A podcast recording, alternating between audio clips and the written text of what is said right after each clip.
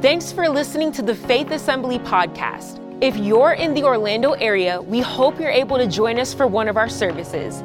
Please check out faithassembly.org for more information or follow us on social media at faithORL. We hope this message will be an inspiration to help you find all that God has for your life.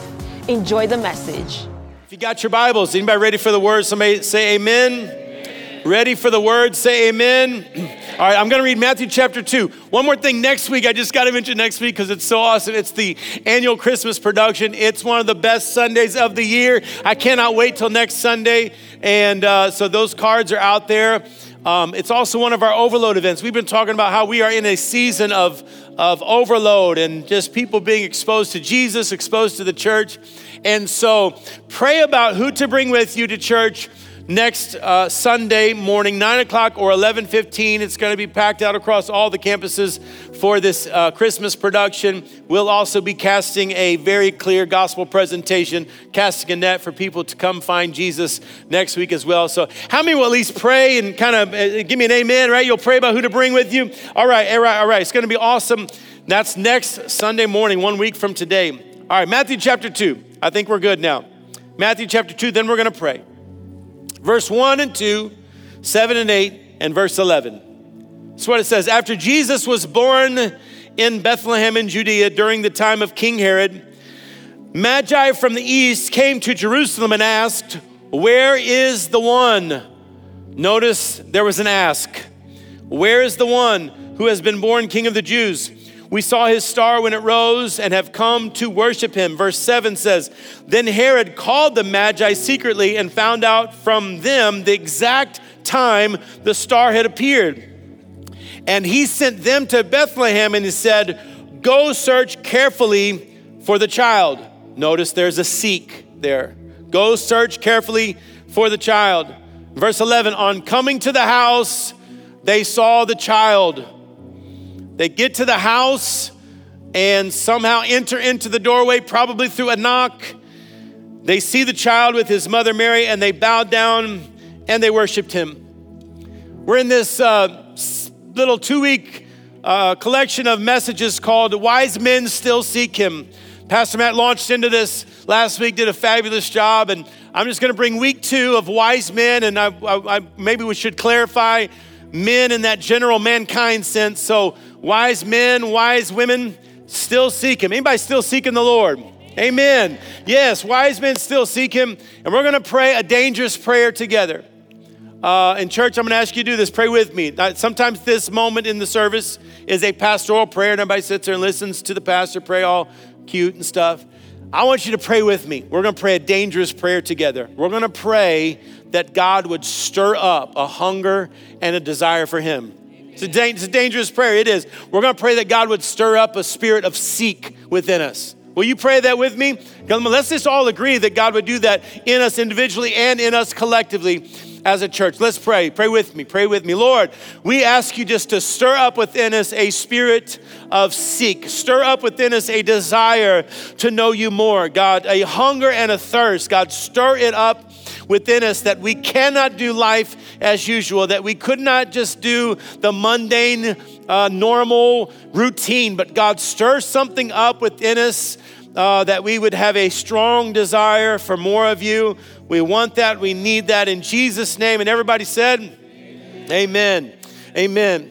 Well, probably about 2 months ago or something like that, Pastor Matt and I were on a day off. And as we do sometimes on a day off, you can find us sometimes on the golf course. We like to play golf. And so this is one of those days we were playing golf and we were actually on the first hole, and off to the side of the first hole, there's a little body of water.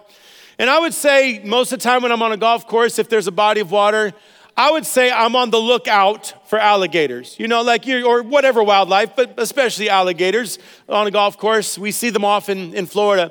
So I'd say I'm kind of always on the lookout. Anybody like that? Or if you drive across 417, drive across Lake Jessup, does anybody else look around for alligators when you're going across Lake Jessup? All the Orlando people know what I'm saying. I heard that's the place where they dump all the extra alligators is Lake Jessup.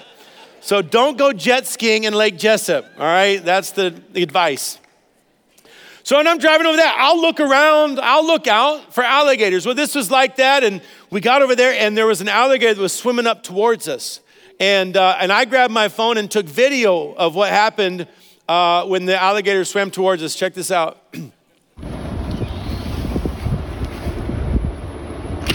Oh my gosh. Okay, welcome to Florida golf. So that was Pastor Matt's ball finder. And I'm not saying why he was over there in the water with a ball finder. I'm not gonna put him on blast like that. I wouldn't do that. I wouldn't embarrass him like that. And we began to talk after first service, and there seems to be a discrepancy as to whose ball we were there looking for. He seems to remember it as my ball. I just don't know. I don't remember that. Anyway, but I said, yeah, put that out there and see. And man, he went after it. And so I think, seeing something like that, that's why I just kind of always, I just would say I'm just looking around for it, right? But I was thinking about that, like me being a casual, I'll look out for an alligator from time to time. There's a difference between that and there is actually a gator hunting season in Florida where people will go and buy a license and they will go gator hunting. Now that's a different level than my on the lookout for gators where I guess just always I'm just kind of thinking I might see one somewhere in my normal day-to-day routine. But there are people who set out and say, I'm gonna take this period of the year, this week or this day or whatever, and I'm gonna set aside and I'm gonna go hunting for gators. How many know it's a different level of seek than just the average, I'm gonna stumble upon one. Well, the reason why I share all that is because I think as Christians, I think we're always on the lookout for God. I think we should be. I think we should always be on the lookout for God. We should always watch for God just in our normal day-to-day life, and something just happens and some blessing or we're protected from something and we should say, God, I think you just showed up in my life. And so as a Christian, that's a normal, amen, that's a normal thing where we're always on the lookout for God, but there is a biblical precedence for us as Christians to also carve out seasons of our life, seasons of our year where we go hunting for God. Yeah, where we just go, you know what? No, I'm putting some extra things away. I'm putting on the camo. I'm putting on the scent. Like whatever you got to do to go hunting, I'm gonna go hunting after God. And that's a season in which we decide, no, I'm gonna turn up the intensity of my seek after God. And we're gonna do that as a church on January 1st through January 21st. We are gonna have 21 days, a 21-day season of fasting and prayer. 21 days where we go on the hunt after more of God. 21 days where we turn the intensity of our seek up on January 1st. And so we're 3 weeks out, and I know somebody might be thinking, well, we're still 21 days away from the 21 days. Why are we talking about now? The reason why we're talking about now is I just wanted you to get prepared for it. I wanted the anticipation to just grow, the expectation to just grow, the excitement to grow over these next 21 days, knowing that on January 1st through January 21st, we're going hunting for God. Anybody coming with me? Come on, somebody say amen. Amen, it's gonna be awesome. Well, we read in Matthew chapter 2 about these wise men asking where Jesus was, seeking out where Jesus was, knocking on literally Jesus' door to come in and see him. Well, five chapters later, Matthew chapter 7, now Jesus himself is talking about what it means to seek him. And Jesus kind of builds this seek sandwich, if you will. Seek's in the middle with two concepts on each side of it. We're gonna look at all three and kind of peel this sandwich apart. But we'll start in verse 7. Matthew chapter 7, verse 7. This is what the word of God says. Jesus says, ask and it will be given to you. Seek and you will find. Knock and it will be opened to you. For everyone who asks, receives. And the one who seeks, finds, and to the one who knocks, it will be opened. And then he kind of brings some explanation to this. He says, or which one of you, if his son asks him for bread, would give him a stone? Or if his son asks him for fish, would give him a serpent? If you then who are evil know how to give good gifts to your children, how much more will your Father who is in heaven give good things to those who ask. Ask, seek, and knock. Let's first just talk about this ask. Jesus said, whoever asks is going to receive. And this concept of ask, I think it's probably broad, but one of the kind of practices that comes to my mind when I think about asking God, it would be that we would be asking through prayer most of the time. Asking through prayer. And I like that Jesus, as he's talking about those that ask, it will be given to you, he says. Those who ask, it will be given to you. I like that Jesus makes a point of saying, it's not a matter of earning it. I don't have to twist my face a certain way when I'm asking, or do a certain thing, or say a certain particular phraseology as I ask. No, he says, when you ask, it's given to you. It's a gift. It's not lent to you. It's not sold to you. You don't have to earn it. It's given to you. And what is more free than a gift? Some of you are going to get together with maybe friends or family over these next couple of weeks, and there'll be maybe a moment of gift exchange or something like that, right? Or maybe somebody's going to surprise you with a Christmas gift. And so they put it in your lap and they say, hey, Merry Christmas. And you go, oh, wow, unwrap it now. Okay, should I wait till Christmas? No, open it now. So can you imagine just opening up and it's something really, really nice? Something that maybe you wanted and you're like, oh, wow, look, I got it. Thank you so much. Oh, you're welcome. And yeah, it's a gift. Maybe you hang out for a few more hours. Maybe you have some eggnog and some turkey. I don't know. And the end of the night comes. Can you imagine if that person came up to you and said, oh, by the way, here, I almost forgot to give you. This is the invoice for the gift I gave you. You have 30 days to make the payment for what it was. It's all the receipts there. It's all there. So I'll expect payment in 30. Can you imagine just what that kind of feeling would be? You'd be like, well, hold on, wait a second. I thought this was a gift. Oh, it is. It's a gift. No, it is. But you get to keep it. So you should have to pay for it, right? Here's the invoice. Wouldn't that be awesome? Well, I think sometimes that's how we see God. That we see God like, well, God's not actually gonna do anything for me if I don't first earn it, if I don't first behave a certain way. No, Jesus said, he who asks, it will be given. Mark 11, it says it this way. Jesus says it this way. Therefore, I tell you, whatever you ask for in prayer, believe that you have received it and it will be yours. Now, there is presumed in this that we are asking for the right things with the right motive. That is presumed in this. Even the example that Jesus gives later on that we read in Matthew 7, when he said, how many of you, if your earthly father, you have children, he said, you earthly fathers, if your son came in to ask you for a fish, how many would give him a serpent? Remember that example? Well, that's presuming that the child's not coming and asking for a serpent. Because sometimes if a child would come and ask for a serpent, then the parent would say, well, no, I'm gonna say no to that because you're not asking for the right thing. So it is presumed that we're asking for the right thing with the right motives. Because I think some of us would have this history, some of us would have this testimony where we would say, yeah, I asked God and God said no. So, Matthew 7:7 is awesome. He who asks, it will be given, but I have not found that to be true because I asked and God said no. So Pastor, what do you say to that about that thing that I had been asking for and God said no? Let me give you a little pattern of prayer that might help as we kind of try to figure out God's response to our prayers, okay? Here would be the first part of this pattern.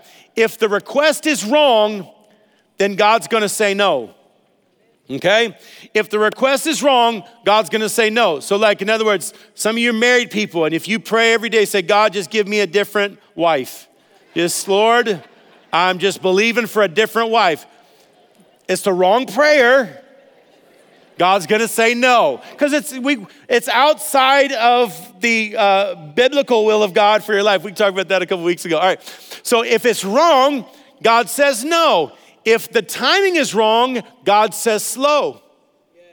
I need somebody to hear this today. Some of you have been praying for something and you thought you were getting a no, and you haven't been getting a no, you've been getting a slow. God says, no, just keep praying and believing, but just I'm waiting for the right time. God knows the timing. So some of y'all just need to keep praying and don't receive it as a no, it's just a slow. When the timing is off, when the timing is wrong, God says slow. Request is wrong, God says no. Timing is wrong, God says slow. If you are wrong, God says grow. Oh, y'all don't even want me to preach on this one. No, y'all don't want me to preach on this one whenever like you got so many heart issues, you got so many, your mind is so tangled up in all the wrong things and you're out here praying for blessing from God. You're out here praying that, you know, God's gonna do this and God's gonna do that, and God says, I got so much for you right here, but I need you to get yourself straightened out. I need you to start walking straight. I need you to start getting back in love with me again. You have fallen in love with the world. So when we are wrong, God says grow. When the request is wrong, God says no. When the timing is wrong, God says slow. When you're wrong, God says grow. But if the request is right, the timing is right, and you are right, God says go. Amen. In Jesus' name. And that's what Jesus is talking about here in Matthew 7:7. That if you're right, the timing's right, the request is right, God says whatever you ask, it will be given to you. James 4 talks about prayer as well. And in that, I think it gives the two pitfalls of prayer that we've kind of referenced a little bit. James 4, 2 and 3, James says, yet you don't have what you want because you don't ask for it. That's the first pitfall to prayer, is because we haven't asked for it. It would be probably, there's no way we could do it, but man, it would be shocking if there's a way that we could go, God, could you just send us a list of the things that we don't. If I just took one section of one of our campuses and just said, God, just in this section right here, could you just send the list of the things that we don't have simply because we haven't been asking for it? And I think that list would blow us away. I think we would be amazed at what God would have for us. And God said, I've just been waiting for somebody to ask, but no, we're down here toiling and working and trying to do it all on our own and trying to manipulate the circumstance and trying to figure out a way that we can do our strength and our understanding and lean on all of that. When James is saying, look, the reason why some of the things you don't have is because you're not asking. You have not, another version says, you have not because you have asked not. And when you start to ask and believe in prayer and start to see God come through, oh, you realize the power. You realize the power of the ask, that when we ask in prayer with the right things and we're in the right place, that it moves the hand of God, does things that you could not do on your own. So James says, first of all, you don't have what you want because you don't ask for God. In verse 3, he gives the other pitfall to prayer. And even when you do ask, you don't get it because your motives are all wrong. You want only what will give you pleasure. That's the second pitfall to prayer. That then sometimes when I do ask, I'm asking with the wrong motives. I'm asking for my own pleasure. And that's another reason that's going to bring a pitfall to my prayer, my ask. Now, how do we guard against that? How do we guard against like my prayers not being so full of me, my prayers being wrong motives? How do I guard against that? We guard against it by the seek. Jesus said, ask and it will be given to you. He said, seek and you will find. Seeking is a different level of asking. Seeking is a little bit more engagement than just an ask. And for our purposes, I think seeking could be broad, and you could put a lot of spiritual principles within the concept of seeking. But for our purposes, we're going to focus on one of the kind of concepts within seek, and that would be this: fasting. Fasting, because what fasting does is fasting literally lessens me. Fasting reduces the self in my prayers. It guards me against praying selfish prayers, wrong motivated prayers. When I fast, it's less of me, more of Jesus. Now my prayers reflect what his will is, what he wants for my life more. And when that is the ask, it will be given. And so that's what seeking does. That's what fasting does. I like that when Jesus talks about seeking here, he says seek, and there's a promise connected to the seek. He says, seek and you will find. Seek and you will find. I wish that promise was connected to everything that I've ever sought after. Seek and you will find. Because about a year ago, I think I mentioned it in one service, but I lost my wallet about a year ago. And I mean, I was seeking after it. I spent hours and hours and hours seeking for my wallet, and I never found it. And so not only did I lose my wallet and everything that was in that, I lost a bunch of time seeking for it. And I lost all the time, and I lost the wallet, and I had nothing to show for either of it. I like that Jesus said, well, in this situation, if you seek, it will never go to waste. Any minute that you seek after God, it's never gonna go to waste. Any hour that you spend seeking after God, it's never gonna go to waste. Any 21-day window of your life that you devote to seeking after God, it's never, ever gonna go to waste. No, there's a promise connected to this. Seek and you will find. I love the promise connected to the seek. In this 21 days of fasting and prayer that will be January 1 through January 21, it'll just be a season where this promise is maximized in your life because of the fasting. Now, I did read one story that I wanted to relate to you. There was a little boy who really was seeking after a bike. He wanted a new bike, and he went to his father and he said, "Dad, I want a new bike." And this father said, "Well, son, you know, in this household, we pray to God about things that we want and need. And we let God be our provider." And so this little boy said, "Okay, I can do that." So that night, before he went to bed, he said his prayers. And he said, "Lord, I need a new bike. And I'm just praying that you'll give it to me. Amen." The next morning, that little boy bolts out of bed, runs into the garage, busts into the garage looking for that new bike. And it's not there. And so he's a little bit disappointed. That night comes, he goes and says his prayers again. He says, "Lord, you know I need a new bike. And I prayed this last night, and I'm gonna pray it again tonight. Lord, I need this new bike. In Jesus' name, amen." Next morning, bolts out of bed, runs to the garage, still no new bike. He does this for 3 days. All these 3 mornings, runs out to the garage, no bike to be found. On the 4th day, he happens to be at his grandmother's house. And I think it was getting somewhat close to Christmas time, and so the grandmother had a nativity scene out on a big nativity scene out on her one of her dressers. And so this little boy kind of looks at it and he sees it, and he grabs the statue of Mary, and he takes the statue off of that nativity scene and he wraps it up. He finds some newspaper and he wraps it up and he puts it in a shoebox, and he takes that shoebox and he climbs way back into the back corner of his grandmother's closet, and he hides that shoebox back in that closet. Comes out, nobody has seen him. That night it comes time for his prayers. And this is how he prayed on that 4th night. He said, "Dear Jesus, if you ever want to see your mother again."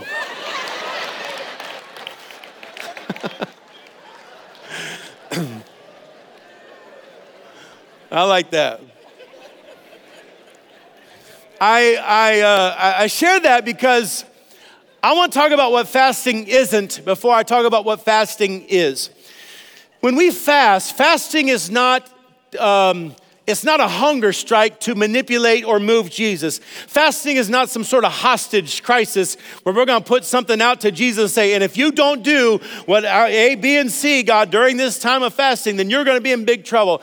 That's not the spirit in which we fast. So that's what fasting isn't. What fasting is to choose to give up eating and drinking for a time of spiritual purpose, for a goal or for a need for ourselves or for others. It could be said this way, and I like this. If you're taking notes, you might want to write this down. Fasting is getting what you need most because you're willing to give up what you want most. Let me say that again.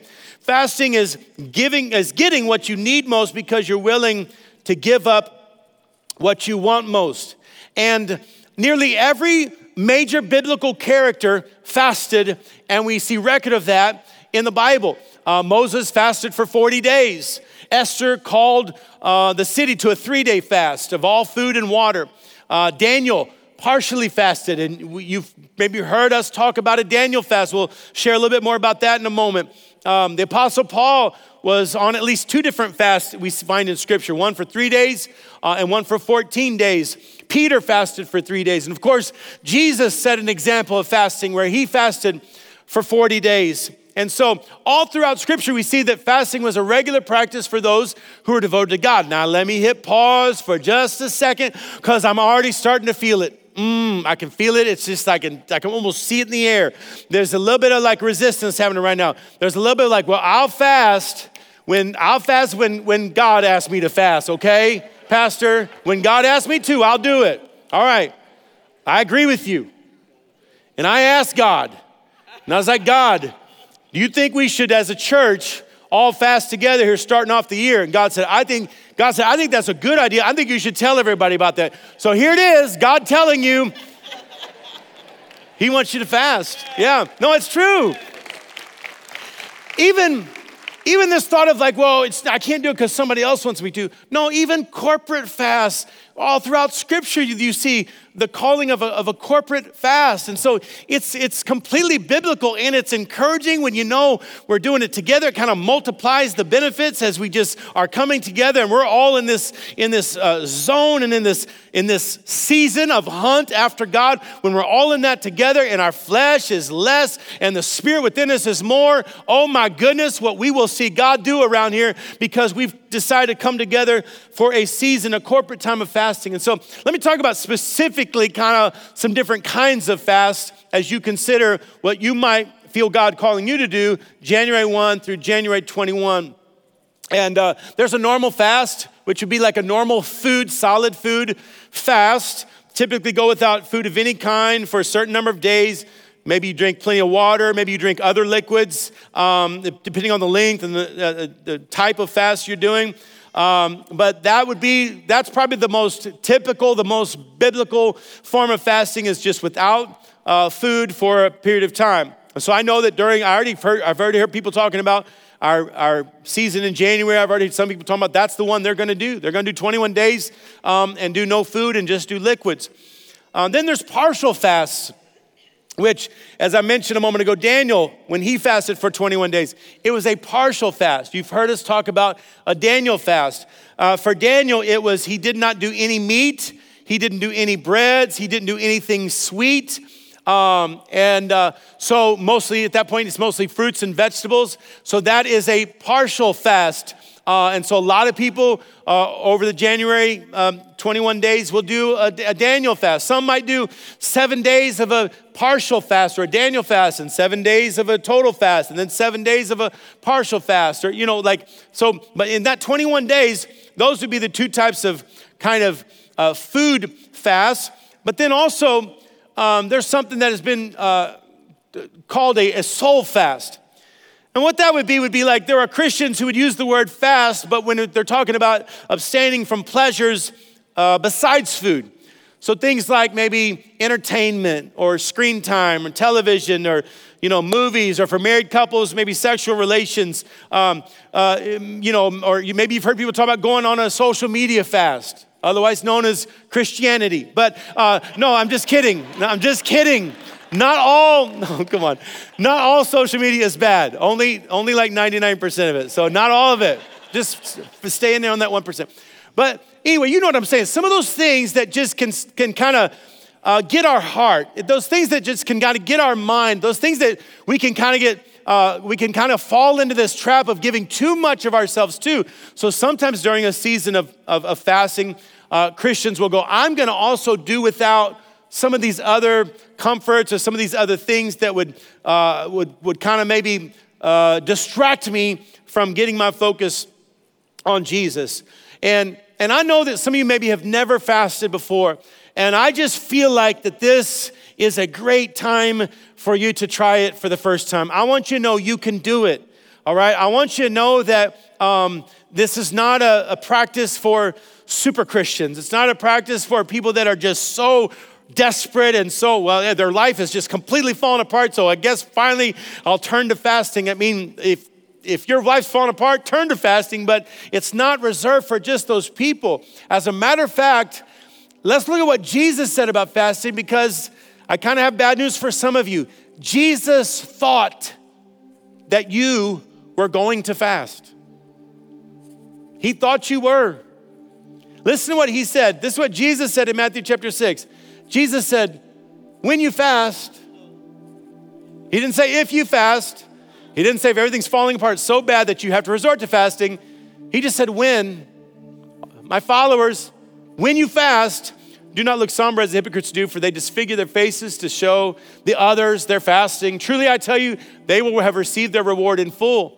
What's he go on to say? He says it again. But when you fast, not if, when you fast, put oil on your head, wash your face, so that it will not be obvious to the others that you're fasting, but only to your Father who is unseen. And your Father who sees what is done in secret will, there's another promise here, will reward you. Those who seek will find. There's a promise there, which gets us to the final instruction in Matthew 7, knock, and it will be open to you. This is what I'm so excited about. During our 21 days of fasting and prayer, I'm excited about all the doors that are gonna be open. I'm excited about the fact that we have asked God with the right motives and with the right position of our heart. We're asking him, and also that we're seeking him, and with the promise knowing that when we seek him, we will find it. And then he says, knock. And I picture it being somebody like you're knocking at a door that you belong to, right? Like the people inside know that it's like you just stepped outside your house and the door locked behind you, and you knock on it, you know you're gonna be welcomed in. I've had to go door to door for different things from time to time in my life. You ever have to go door to door for something and you're knocking and you're like, I hope nobody's home. I hope this door does not open. I don't even want to have to go through the trouble of them being so mad that I'm here. Like, it's not that kind of knock. It's not that you're bothering. No, you're knocking at a place that you belong. But you're at a position now where you have now gained access to a different environment, a different realm of God. This is what I'm excited about, because during these days of fasting and prayer, January 1 through 21, there are going to be new doors open for your life. Church, I'm gonna tell you right now, new levels of faith are coming to Faith Assembly, new increase of spirituality and increased sensitivity to God, doors opening into realms of intimacy with God, doors opening into new levels of wisdom and understanding about who God is, new opportunities for ministry, new hunger in your life, new reward from God, new blessings in your life. Just doors opened up to new blessings as you ask, seek, and knock. I was praying this morning and I felt like God say so clearly to me. He said, tell them that this is going to be a season where new doors of revival, new doors of breakthrough, new doors of peace. Some of you have been looking for peace for a long time, and I'm telling you, it's coming. It's just on the other side of the door. As soon as you ask, seek, and knock, the peace is coming. I also felt so strong that God said, tell them that freedom is coming. And this is for somebody in this room. This is for somebody at one of the campuses. Freedom is coming. Because some of you you've been praying for freedom, maybe from an addiction. And I just believe with all my heart, we're gonna hear report after report after report of addiction being broken right at the beginning of the year, 2023. Amen. Why? Because we're knocking on that door and we're gonna be welcomed into a new level of freedom. Freedom from addiction. Some of you, it's gonna be freedom from your past. You've been carrying around the weight. Guys, I'm telling you, I felt specifically that God said, freedom from past abuse. Some of you have been carrying around the hatred and the bitterness and the brokenness and the pain of past abuse. And it's not that I wrote this into the message, it's just God dropped this in my heart so clear. And he said, tell my people that if they'll ask and seek and knock, during this corporate season of fasting and prayer, there's gonna be freedom from all of that junk that's been weighing you down for a long time. I believe this with all of my heart. It's gonna be a season of new doors open. My kids, when they were all growing up, I had 5 kids. And when they were all in the house growing up, there was a lot that they just received as just part of being kids in the house. They received, it wasn't based on their behavior, wasn't based on their actions, wasn't based on them doing something especially good or bad. Just, they're gonna get some food, they're gonna get shelter. They kind of knew it. They could walk up to me and say, hey, we're running to eat. Can I get a couple bucks? And most of the time, if I had, I'd give it to them.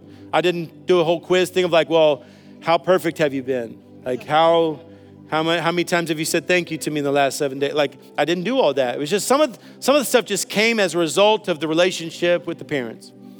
However, there are also some things, some blessings that came into their life, and it was based on maybe an accomplishment or maybe based on a particular thing that they had done. Maybe they'd worked around the house, and so they got kind of a different level of reward based on an action. Both of those can exist in a parent-child relationship, right? Both of those exist in our relationship with God as well. There are certain blessings and aspects of the presence of God that you just walk under as a child of God. And they're just there. Like the certain levels of protection and certain levels of provision, they're just there. However, God does reserve certain expressions of his power, certain expressions of his blessings to be poured out as a result of fasting and prayer, as a result of deciding to seek after him, let me say it this way, as a result of someone deciding, I'm not gonna be on the lookout for God, I'm going hunting for God. I am so excited about what kind of blessings we're gonna see on your life, on my life, as we go hunting for God, January 1 through 21. I hope you enjoyed listening to the Faith Assembly podcast. Thank you for joining us in pursuit of growing closer to Christ. Stay tuned for more messages released every week. God bless.